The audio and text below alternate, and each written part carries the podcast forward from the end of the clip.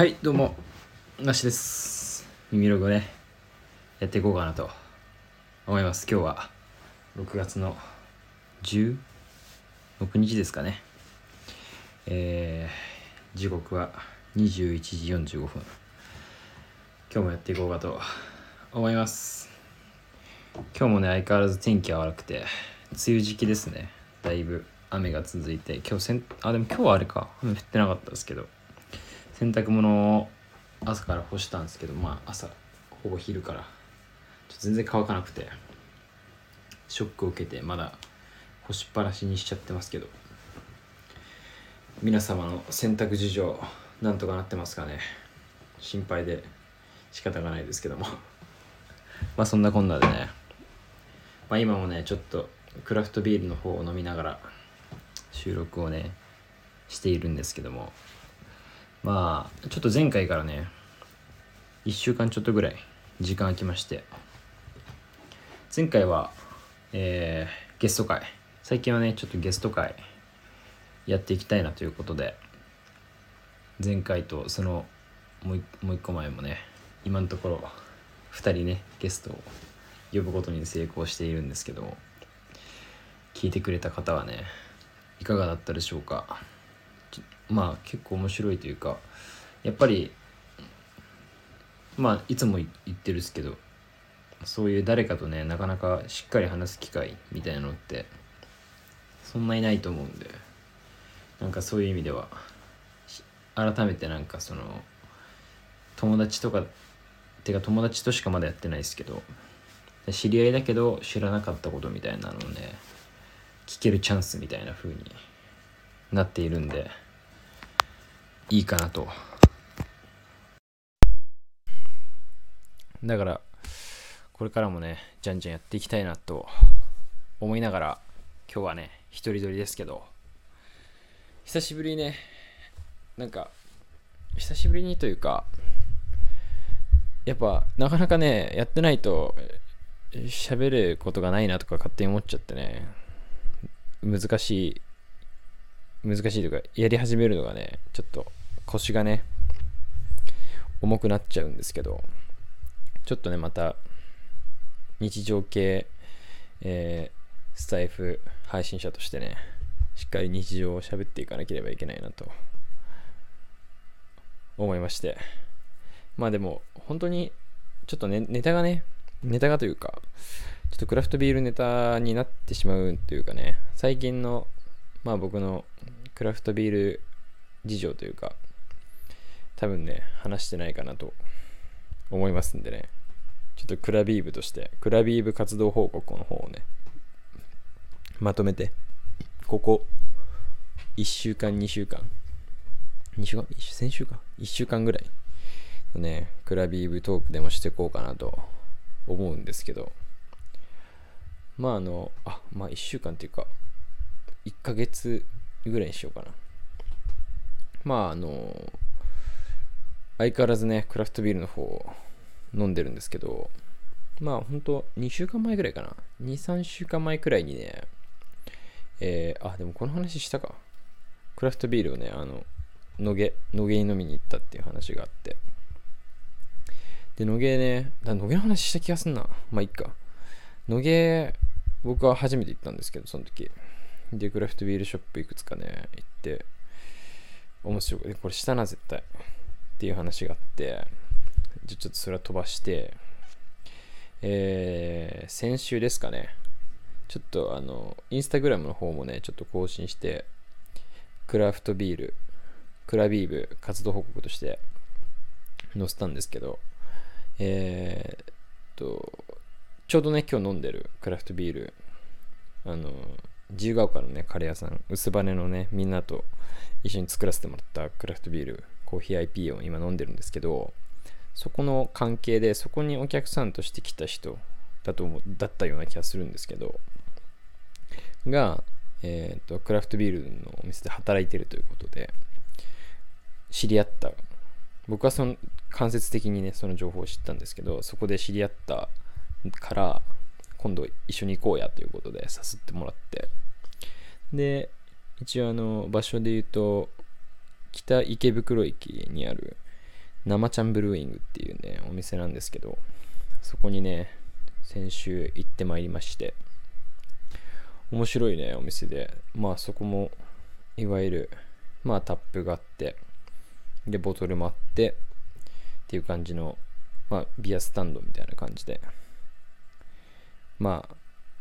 ドラフトでも飲めるし、ボトルも飲めるよみたいな感じのお店なんですけど、で、なんとね、そこは醸造所もね、建設してまして、だからそこでもね、ビールを作ったりとか、今後していくみたいなんですけど、オリジナルのビールも作りながら、結構ね、国内外のいいビールたちがね、勢ぞろい。本当でも、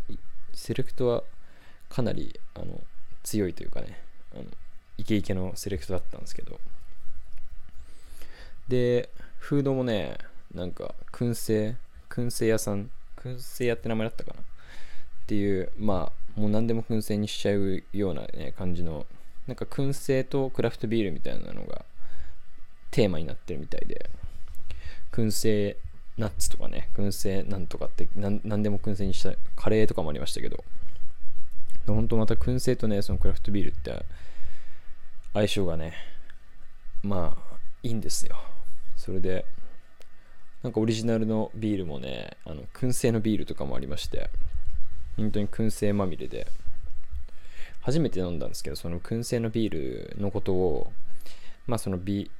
クラフトビールってこうビアスタイルっていう、まあ、ビールの種類があるあるんですけど、それで燻製ビールのことをなんかそのスタイルで言うとラオホっていうらしいんですけど初めてそこで出会ってね燻製ビールラオホっていうのを初めて飲んで、まあ色は本当に黒い感じのビールで、まあ黒いビ、黒ビールとかもね、あるんですけど、まあ見た目はそういう感じなんですけど、飲むともう本当に、まああの燻製の感じというかね、もう香りがもう本当に、あの、あの感じの香り。ザ燻製みたいな感じのビールがあってね、初めて飲んだっすけど、まあ、美味しかったですね。それはそれでって感じの。結構まあ、大癖ですけど、まあ、ちょっと飲むにはいいかなぐらいの感じで、すごい美味しくて。他にもね、ああいう、まあ、スムージー系のビールだったりとかもあったし、結構ね、いい感じでしたね。っていうのがあって、結構飲みましたね、その時も。で、そこでもね、ちょっとボトルをね、帰りに2本ぐらい買って、今度ね、薄羽のバネさんと一緒に飲もうという話をしてるんですけど。で、えー、っと、その後が、まあちょっとこれ、クラビ、まあビールの話じゃないんですけど、最近あの、最近ハマってるというか、ちょっとこう、あの、まあ、クラビーティーを作ったっていう話が前に多分あったと思うんですけど、あれはね、こう、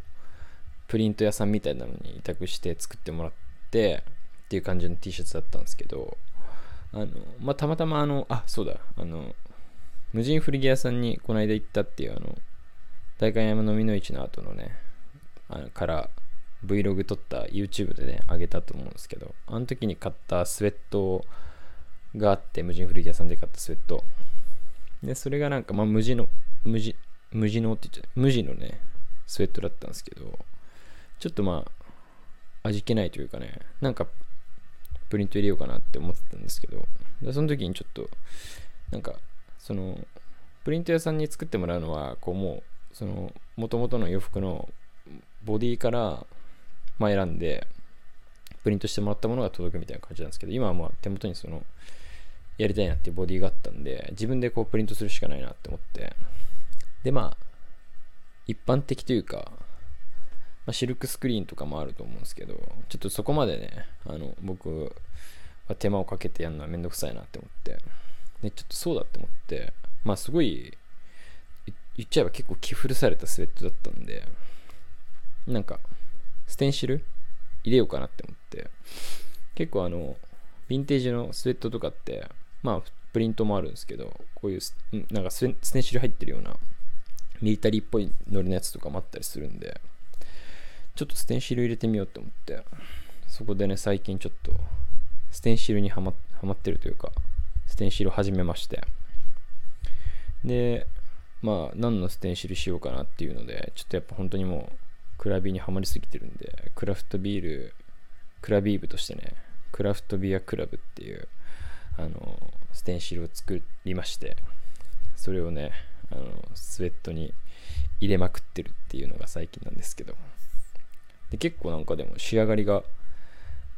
いいというか、いい意味でなんだろうな。まあ、ステンシルなんで、想像の通りの感じなんですけど、で、スプレーでこう、シュッシュッシュッってやって、こう、穴が抜けてるところを染色していく感じなんですけど、なんか、まあ、いい意味でめちゃくちゃムラになるというか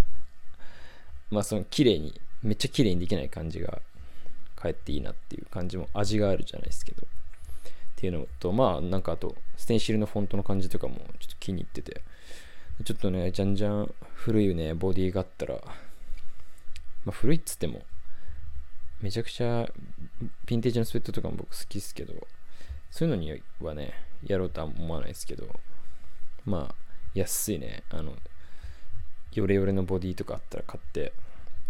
じゃんじゃんね、クラフトビアクラブスウェット作っていこうかなと思って、ちょっとね、計画してますけど、そんなしてるうちにもう夏になっちゃうんで、ちょっと T シャツにね、今度は T シャツも作っていこうかな。でも僕は半袖の T シャツ着ないんで、自分で着ないものはあんま作らないかと思うんですけど、ちょっとね、スウェット好きなんで、スウェットをね、ちょっと写真あったらそれサムネイルにしようかな。そんな感じのね、今ステンシルにはまっておりますということで、もしね、クラビースウェット欲しい方いましたら、まあ、ボディ送ってくれてもいいですしね。まあ僕がボディ探してきてもいいですけど、適当に作っとくんでね、よかったら、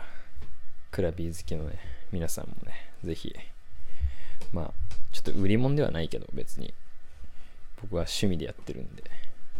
クラフトビール1本ぐらいとね、トレードみたいな感じで。全然大丈夫なんでね、やって、やっていこうというか、今ちょっとハマってて、楽しいなって感じなんですけど、もうちょっとプリントの種類とかね、今後も、今後増やしていこうかなと。今はなんか3種類しかないんですけど、ちょっとハマハマってるというかね、楽しくなってきちゃったんで、すごい簡単にできるんで、で、洗濯とかも全然いけるし、まあでもちょっと欠点が多分、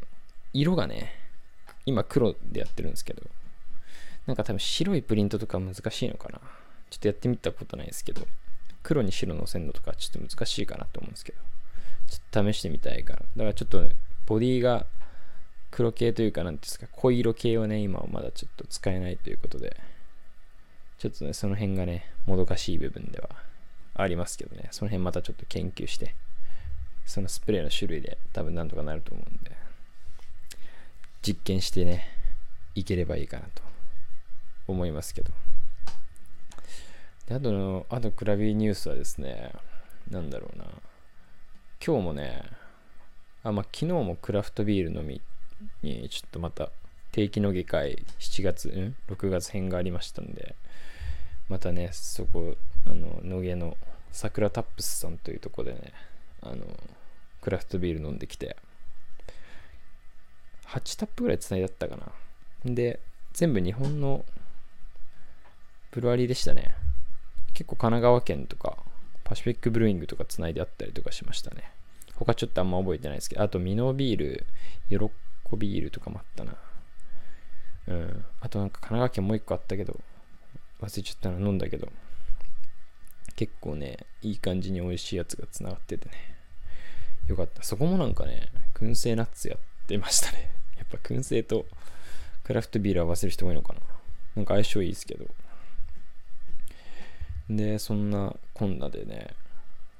昨日もクラフトビール飲んで、んで、今日もね、今日休みだったんですけど、あのまあ、朝ちょっと、朝じゃねえな、あれは、昼過ぎぐらいか。ちょっと、まあ、ほぼ家にいたんですけど、昼過ぎぐらいちょっと出て、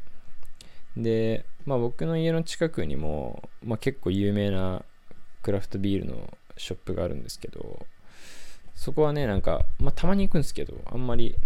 まあ、そこに行けばね、ほぼ何でも手に入るんで、そこに行けばいいんですけど、なんとなくこう、ディグリたい精神みたいなのがあるっていうのもあってちょっとねあの家のねその反対側の方のね近くというかこれあんま、まあ、言ってもいいけどまあそのね駅のね方にちょっと用があったんで、まあ、そこのね近くにもね酒屋さんがあってそこは何ていうんですかクラフトビールショップっていうよりかは酒屋さんでクラフトビールも置いてますみたいな感じのところで。で結構前に家のその近辺とかを散歩してるときどんなお店あるかなとかで。になんか IPA 何十種類ありますみたいな書いてある看板とかで出てて。でほんとクラフトビールハマりたての頃にハマりた飲み始めるぐらいの頃にそのお店見つけてあこんなここ一番近いかもとか思って家からちょっと今度行ってみようかなみたいな感じの風にマークしてたお店があったんですけどで僕はクラフトビール最初ハマってで一番最初にそのハマったきっかけのまあ僕が師匠って呼んでる方がいるんですけどその人がお前クラフトビールハマってんのかみたいな。最初インスタでちょっとこうやり取りがあって。じゃあ今度毎日クラフトビールおすすめのやつ持っていくわみたいな感じで来てくれる日があったんですよ。でその時そのあ来るってなったもののまだ家にクラフトビールとかないしやべどうしようと思って。そそでその時にそのお店のことをちょっと思い出して。で来る前にそのお店行ってクラフトビールこうバーって見てで結構いろんな種類があってでその時はまだちょっとクラフトビール本当ハマりたてだったんで何が何だか全然わかんなかったんでなんかもうパケ買いみたいな感じで見た目でこうじゃじゃじゃっと選んで買ってでまあ結構買ったんです。その時も56本ぐらい買ってでその時そのまあ師匠とねまあ初のクラビー会ぐらいの勢いのクラビー会をね我が家で開催したんですけどで一緒に飲んでてでその時はだからまだ全然わかんないから飲んであこれはなんかあこんな感じすんだみたいな。なんかあこれはこんな感じなんだみたいなよくわかんないけど飲んでたんですけどでその時はねまあ本当にビビジュアルでパケ買いしてた。パケ買いしててまあ本当に分かんなかったんですけど。でね後々そのまあいくつかも飲むようにもなって結構なんかその、まあ、さっきも言ったような、まあ、ビアスタイルみたいなものがあるってことが分かったりとかしてであとはまあいろんなこう銘柄があったりとかそのブルワリーがあったりとかなんかそういうのをが分かってきた状態で改めてそのね最初のそのお店に行ったんですけどそしたらなんかその時こう行ったらもうなんかなんて言うんだろうなあんまこうあれっすけど言い方がなんて言うんだろう飲みたいのがないというかこうあれって感じだったんですよ。やっぱ最初は全然わかんなかったから見ててもうどれが何だかもわかんないしあなんとなくいい感じだなっていうので興奮してめっちゃ種類あるしみたいな感じで買ってたんですけど。ある程度ねある程度というかちょっとね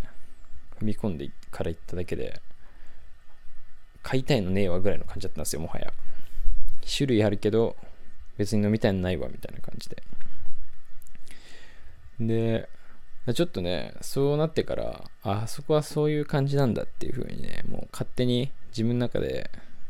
その時からもうね見切りをつけてたというかはいはいって感じだったんですよ。で今日ね久しぶりにまあまんまあまあないかなと思ったんですけどね最初は。けどなんかちょっとまあ散歩がてらちょっとフラッと見て、まあ、なかったら何も買わなければいいやって思って。ほんと結構久しぶりに行ったらもう結構なんか取り扱いが大幅に変わってるというか本当に今はときめくようなねまあ主には国内のねあのブルワリーのものがねもう入っててやばみたいな感じの本当に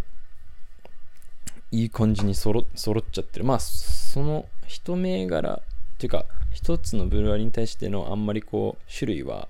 なかったっすけど結構ええいいじゃないですかみたいなぐらいのね感じの本当に結構変わってて。今日その勢いでね4本ぐらい買っちゃいましたけどまた。だから今ちょっとね冷蔵庫が今ちょっとね10種類以上ぐらいはありますね軽く。10はあんな。うん。15くらいは下手したらあるかなぐらいちょっとストックされちゃってて。いやほんと飲むのがね。飲むのは楽しみもあるっすけど最近ちょっと買ってストックしてるあの状態が気持ちいいみたいなちょっと軽くなっちゃってますね。コレクターみたいな。でもやっぱビールで早く飲んだ方がいいから飲みたいんですけどなんかもったいぶっちゃってるとこもあって。まあね誰か家にゲストが来た時とか、まあ、あとは最近そのさっきも言った薄羽のお店のねバネさんとそういう変わったビールとかをねあのお互い持ち寄って飲むのがね我々の最近のね